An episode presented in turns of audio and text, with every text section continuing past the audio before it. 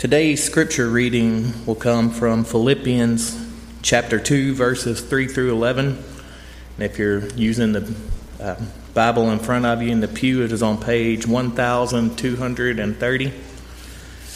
And this is a little bit shorter scripture reading than I usually get. I usually get about 32 pages or so. But so I'm going to ask if it's possible for you, would you stand while we read this? Because I believe that the Word of God is living, powerful, and just as important now as it was is when it was written. And I believe that we sometimes forget that. Verse 3 Do nothing out of selfish ambition or vain conceit, but in humility consider others better than yourselves. Each of you should look not only to your own interest, but also to the interest of others. Your attitude should be the same as that of Jesus Christ, who, being in very nature God, did not consider equality with God something to be grasped, but made himself nothing, taking the very nature of a servant, being made in human likeness. And being found in appearance as a man, he humbled himself and became obedient to death, even death on a cross. Therefore, God exalted him to the highest place and gave him the name that is above every name, that at the name of Jesus every knee should bow in heaven, on earth, and under the earth, and every tongue confess that Jesus Christ is Lord to the glory of God the Father. And we believe that God will bless the reading of his word today. You may be seated.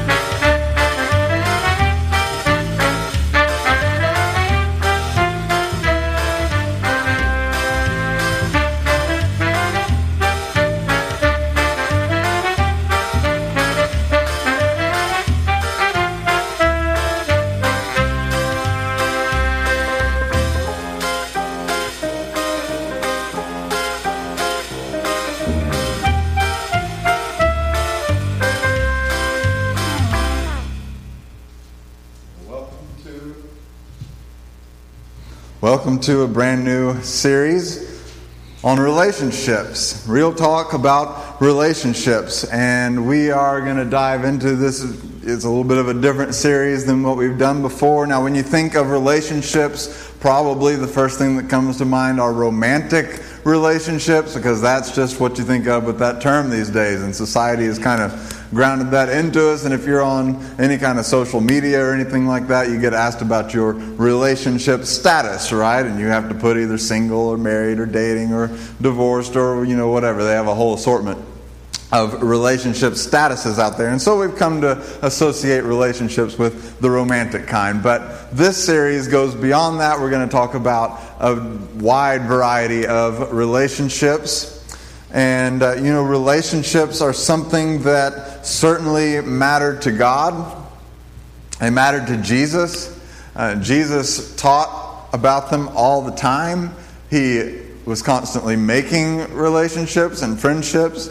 I mean, that's what you do when you sit down to a meal with someone. And Jesus was all the time sitting down to a meal with different people. And, and that's still one of the best and fastest ways to make friends and to build relationships. And so obviously it mattered to Jesus. Much of his teaching was about relationships. Much of the uh, many of the stories, the parables that he told to teach with were about relationships. You know, that was the illustrations that he used. Uh, and and not only that, but you know, they asked him, "What is the greatest command?" And he said, "Well, there's two of them. There's love the Lord your God, and then love your neighbor as yourself." So that we see that for Jesus, he believed that somehow the way that we relate to one another, our relationships with each other, is a direct reflect, reflection. It's indicative of our relationship with God. Somehow the two are correlated. And so if we want to be good Christians, if we want to be people who love God, then we've got to do well with relationships as well. Relationships mattered a lot to Jesus. But of course, relationships matter a lot to us too, don't they? I mean, and to anyone in this world relationships, you might say, are what the, makes the world go round. I mean, it's a dark thought, but think about, you know, why do people get depressed? Why do people turn to suicide or suicidal thoughts sometimes?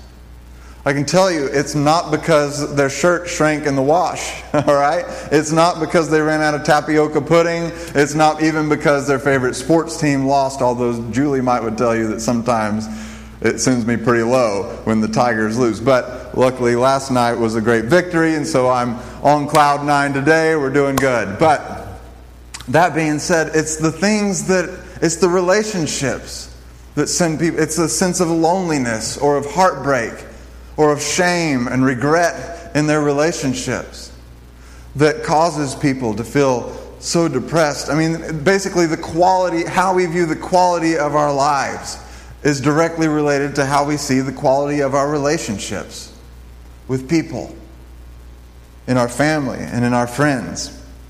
And so, if relationships matter this much to God and they matter that much to us, then it makes sense that we spend some time talking about relationships and how to do relationships better. When was the last time that you just took inventory of your life and said, How can I be a better friend to my friends? How can I be a better spouse to my spouse? How can I be a better parent to my kids or a better kid to my parents? Or how can I do better with relationships?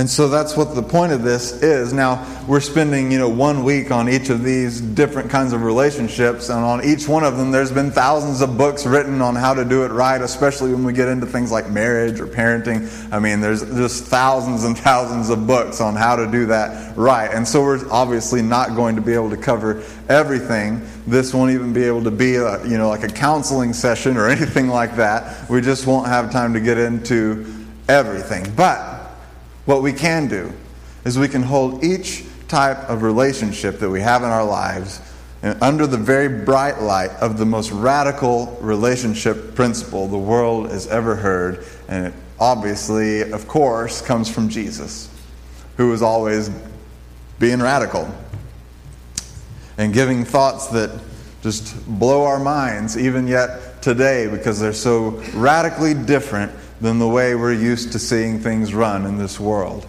And so we're going to take our various relationships and hold them under the light of this radical relationship principle. But before we can look at that principle, we need to understand the pre principle.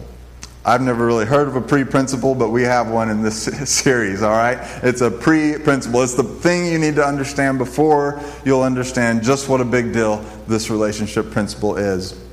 And the pre principle is this the people of this world regard relationships as a means to profit themselves. That's how the world does relationships. Sounds kind of cold, right?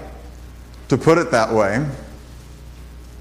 And yet, when we look at our relationships, we can see signs that this is so often the case. I was trying to think of, a, of an example from my own life of this, and this is maybe not the best example in the world, but I am kind of friends with uh, President Fozard of Mid America Christian University. That's the college I went to, and uh, he's the president of that university, has been for about 16 years. Now, don't get me wrong, we're not like sit, sit down to get coffee every time I come in town kind of friends. You know, we're not calling each other on Saturdays and talking about the games or anything like that. But when we see each other, when our paths cross, which happens from time to time, we're on good terms. We, he's very kind, and, uh, and we get along pretty great. And in fact, he was one of my uh, references when I applied for this job, when I talked to y'all about this job, and you wanted to talk to some people that would say something good or bad about me. And I don't know what he said to you about me, but you still brought me here, so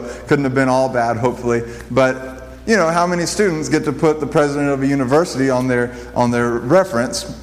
Uh, but you know, when he's a really nice guy, and that's the you know the biggest reason why we're we're why I would call him a friend. But if I'm honest with you as well, you know, would I even want to be his friend if he wasn't the president of a university? All right? And would he even want to be my friend? Would he have noticed me from the sea of students that have come through the years if my uncle wasn't one of his top donors? I don't know the answer to that. I mean, he's friends with a lot of students whose uncles aren't, so maybe. But there's that part of things, you know, we just, it's our natural tendency to make relationships, to want relationships with people who can profit us in some way, shape, or form. That's a cold way of looking at it, but it's so often true. We often pick our friends at school, we pick our friends at work, we pick our uh, spouses based on, you know, what are they going to do for us? How do they make us feel about ourselves? You know, we, we, we want, you know, we have all done this to some degree. We might pick, um, you know, a friend at school based on, well, they're in the cool crowd. I want to be friends with them. Or, you know, I have been rejected by the cool crowd, but this crowd over here will take me in. And so I, I want that sense of belonging. So I go and I become friends with them. Or I want to date that girl because she's so pretty and all the guys will think I'm really good stuff if I can date this girl. Or, you know, I want to, I want to date the quarterback or, or the guys, you know, want to date the homecoming queen, which, by the way, I married her. Just saying.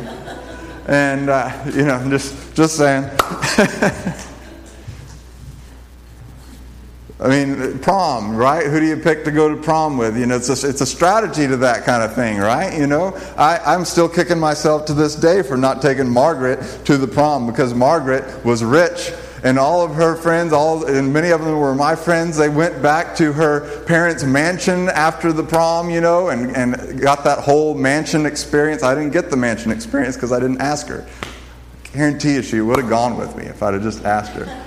But we pick these things based on, you know, how's this going to make me look? How's this going to make me feel about myself? How's this going to get me ahead in life? We make relationships as adults based on, you know, how's this going to help my career? How's this going to help, you know, my finances? How's it? There's, I'm not saying it's the only factor. I'm not saying that there's no, nothing kind hearted about you or about me or about President Fozard he's nice to every person I've ever seen him meet, whether they're a stranger or whatever, you know. But before you just start making excuses about, well, you know, relationships have to be mutually beneficial, et cetera, et cetera, just allow that to sting for a minute because when we're honest with ourselves, when we take a long, hard look at the mirror, there's a part of us that that's how we do relationships.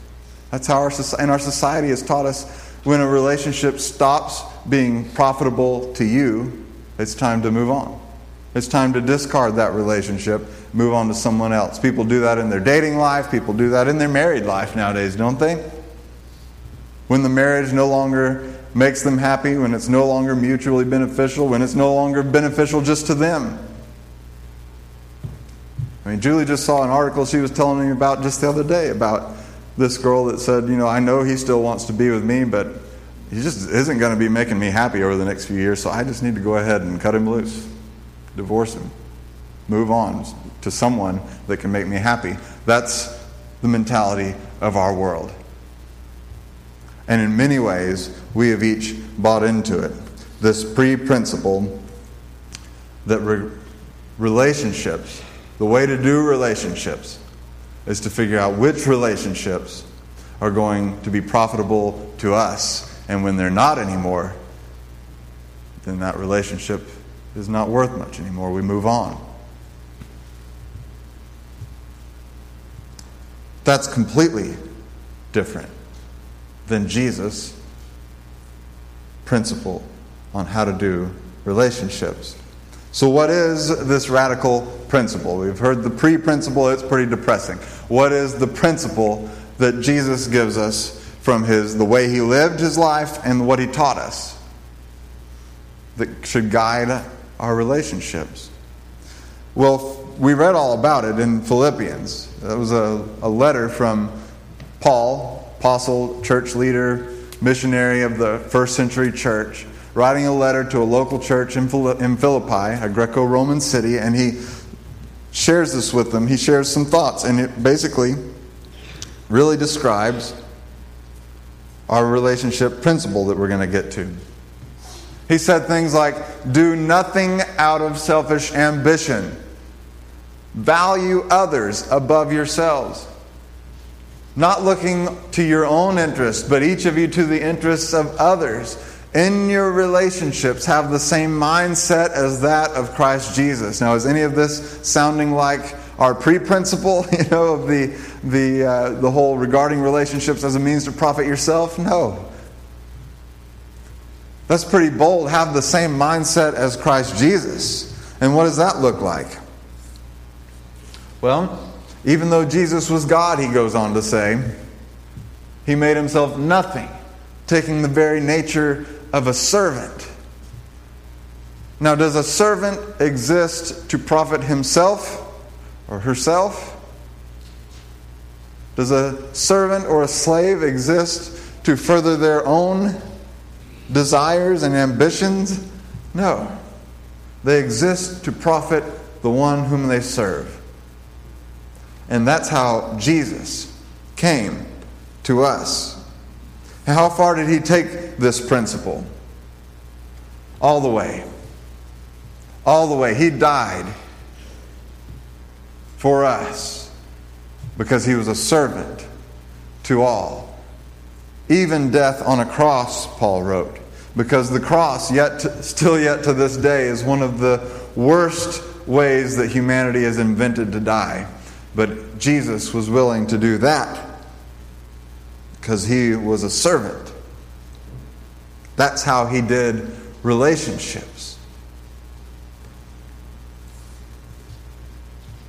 In your relationships with one another, have the same mindset as Christ Jesus. You know what Jesus called this? He called it love. He called it love. You know, we, we tend to think of love as a feeling. You know, that feeling you get when you meet the one, right? You know that feeling. You know, people tell you, well, you'll just know it when you find the one because you'll just you'll have that feeling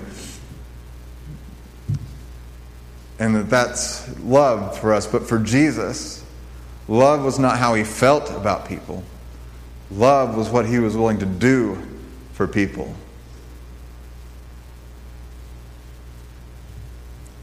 And for Jesus, what he was willing to do was give his life. Jesus himself taught about this.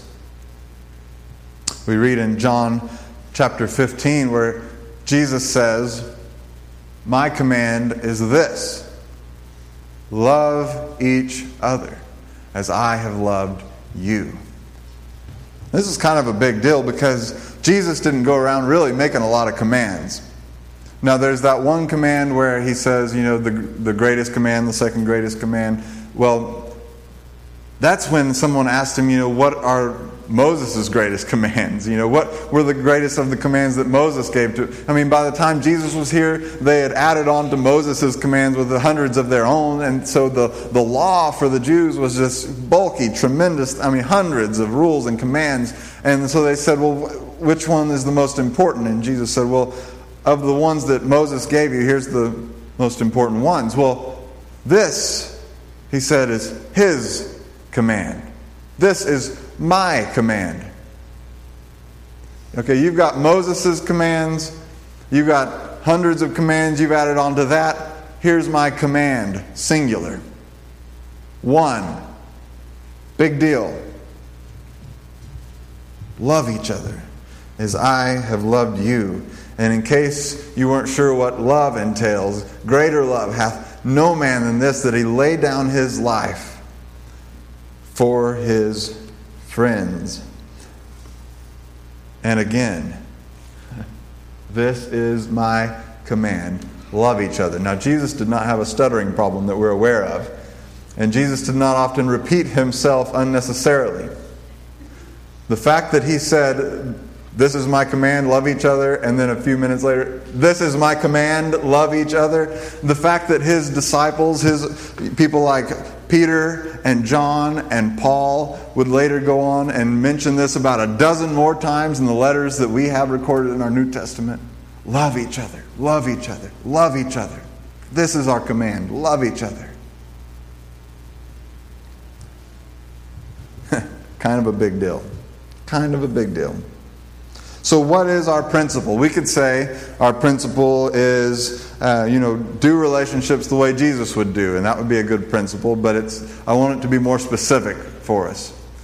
We could also say, uh, love each other is the principle. I mean, that's the one Jesus gave us specifically, right? Love each other. But the thing is, I don't trust your definition of love or mine.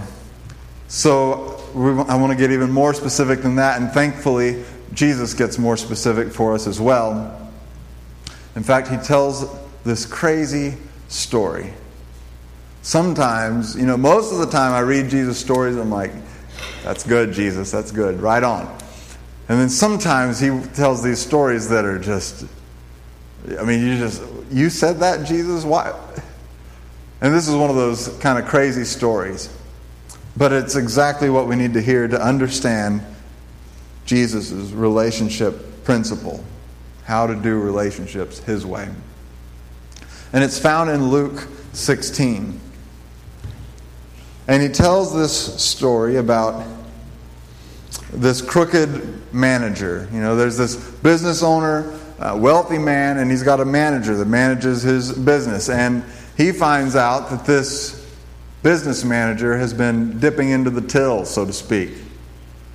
All right, he's been lining his own pockets with the company's money.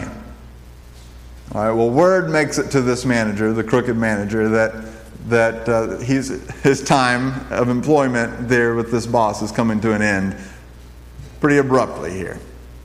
And he, being a wise individual, understands that one, he's not cut out for manual labor, and two, no one's going to give him another white collar job now that he's been caught stealing money from his employer. So, wisely, he quickly calls in those who owe his master the greatest debt, his boss the greatest debts. And so in they come. And he says, Oh, you owe him a hundred thousand? Well, let's cut that to five hundred thousand. Sign right here. Oh, you owe, you know, two hundred, a quarter of a million? Well, you know, let's cut that in half. One twenty-five. Sign right here. It was those people's lucky day. And you're expecting in this story that Jesus is telling that this owner is going to show up and justice is going to rain down in no uncertain terms. You know, this instead, the master basically just kind of chuckles and says, That is one shrewd dude.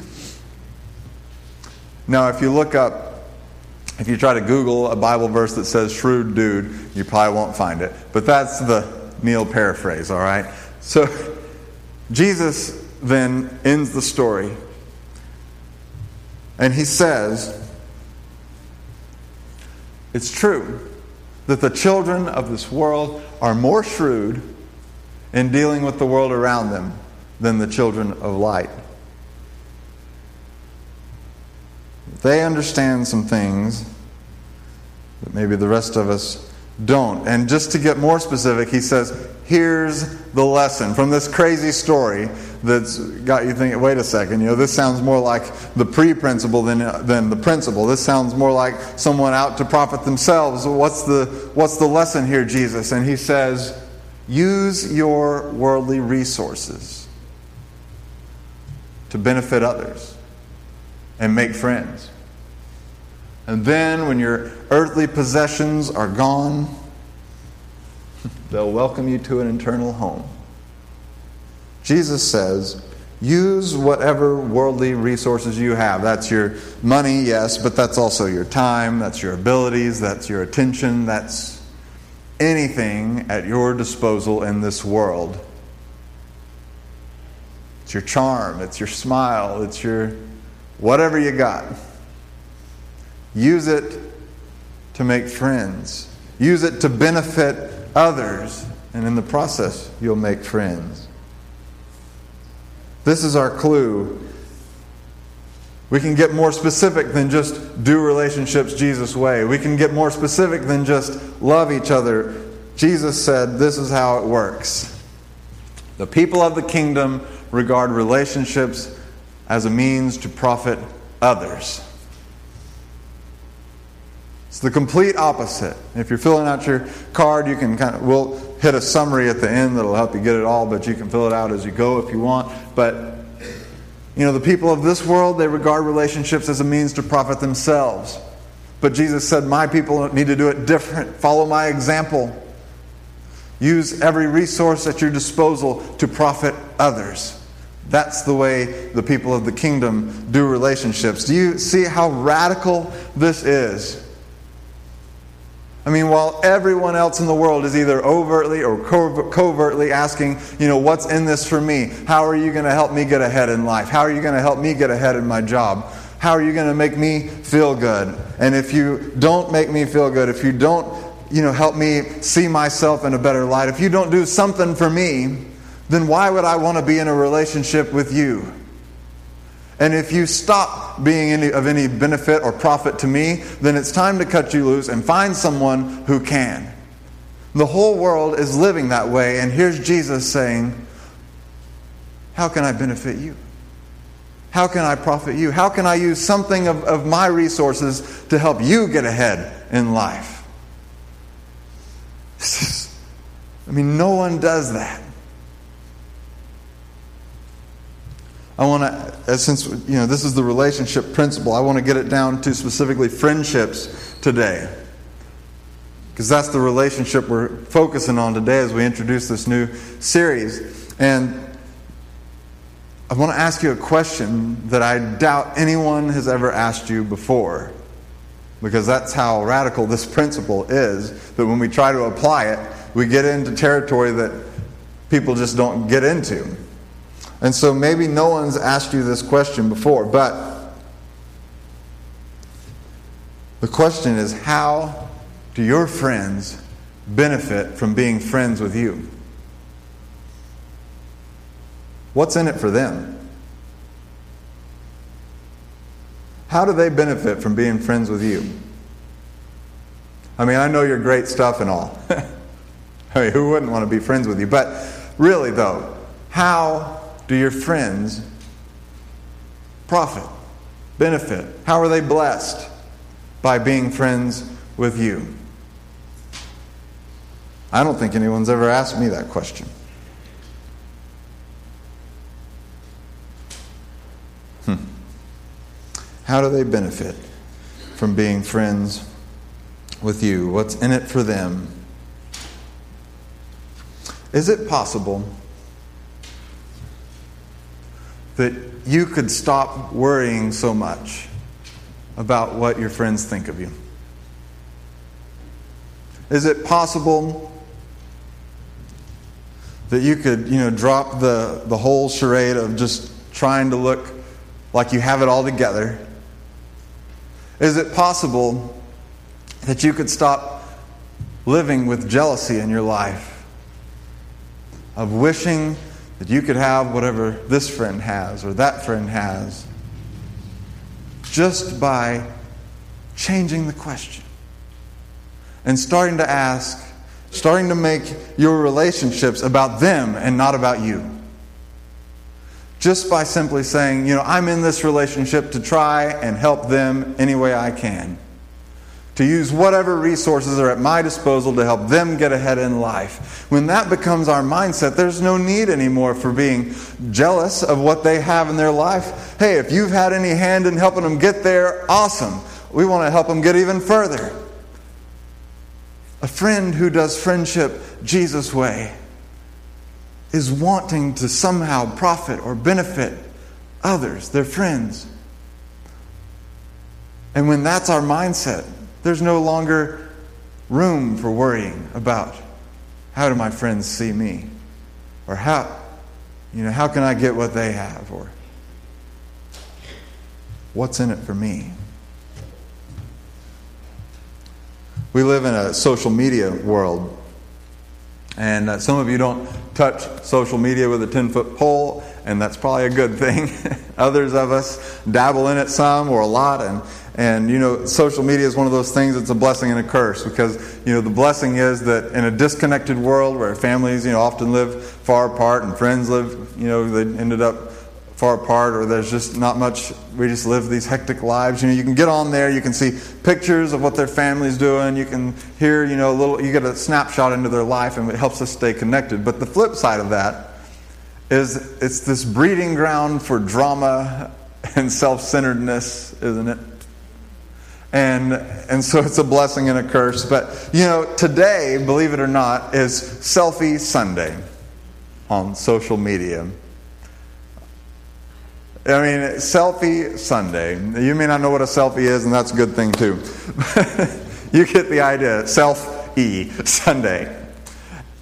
Just like tomorrow is Man Crush Monday. I don't make this stuff up. I mean, back me up, guys. Is this not real? Okay, there's yes, it's real. We, this is this is what happens on. And so today, on this day that we would hope might be a little bit less selfish day, people all over this planet, and especially around these parts in America, will be posting pictures of themselves in hopes that people will, many people, will like it, comment about how great they're looking, or such a thing as that. You know, it's it's a special day, this selfie Sunday. But there's another kind of person online. And if you're on any of those social media networks, be it Facebook or Instagram or whatever you're on, you know, you've probably run across a person or two that they rarely post things about themselves, but they're all the time commenting on other people's things, encouraging words, uplifting words, they're going around, they're encouraging everyone else, but not looking for any encouragement themselves. It's like they're playing an entirely different game than the rest of the world's playing. And so should we. So should we. So, in summary, People of the world regard relationships as a means to profit themselves, but people of the kingdom regard relationships as a means to profit others. And your question today, as we talk about friendships, is how do your friends benefit from being friends with you? What could you do today to make your friend's day? What encouraging text message or note could you send? You know, private message someone. Because when you do it privately, when it's a letter in the mail, when it's, you know, a private message, then there's no one to say, oh, look what a great guy or gal they are, you know. There's nothing in it to profit you. It's just to lift them up, to encourage them. What can you do to benefit one of your friends today. What if, in a few minutes after we sing a couple more songs and take an offering and those things we do at the end of the service, what if at the end of this service we all stood up with a single minded mission to find as many people as we could and say something of benefit to them? Some way of being a blessing and an encouragement to them. And what if we started with the people who couldn't really profit us in return? You know, like if, if we had a guest and we went to them first, or we picked out that kind of more prickly person in the crowd and went and talked to them, or we went and found a kid and we went and encouraged them, someone who can't really do much for us in return, and we just tried to encourage. What if? We did that, what would that, how would that change the dynamic of our church? I'm not saying we have a bad dynamic. I'm just saying, what if we all did that every week? What a cool place this would be. And what if we took that same mission and went out there and, and talked, you know, did this with our friends that don't know Jesus? And all of a sudden, all their friends that do know Jesus are doing this whole, I mean, they're just like all the time trying to be a blessing, trying to be a blessing, trying to, you know, help them get ahead in life some way. That'd be a head scratcher for them, wouldn't it? In a world that just doesn't do that. In the weeks to come, you know, we'll look at, you know, what if we did that with our spouses or our families or. I think it would change the world, don't you? Sometimes we say around here that we want to be a church that cares deeply and lives boldly with Jesus as our subject. And Jesus is our subject. You know, his subject is love each other. That sounds a lot like caring deeply. But the kind of love that he talks about is not your everyday, ordinary, run of the mill kind of love. It's radically different than anything the world has ever seen. And so we have to live it out boldly. And I still believe that if we live bold lives, radically doing what we say we believe, that we will change this world. I mean, I think that the 70 ish people in here, we may be a little shy of that today as everybody's traveling today. You'd think this was Labor Day weekend, right? But and the 20 or so that listen online, on our messages online, what if just all of us started doing this? Would it not change our world if we radically lived this out? Just in our network of friends. I think it would. I believe it would. I believe that's why Jesus made this his command singular. Love each other. Let's pray together. Father, thank you for teaching us what real friendship looks like. God, we confess that too many times we've pretended, God, that our friends exist for our profit. But, Holy Spirit, we need you to teach us to be a people who are radically committed to improving the lives of others instead. God, show us how to do that. Teach us a different way. We pray it in the name of Jesus, who taught us this. Amen.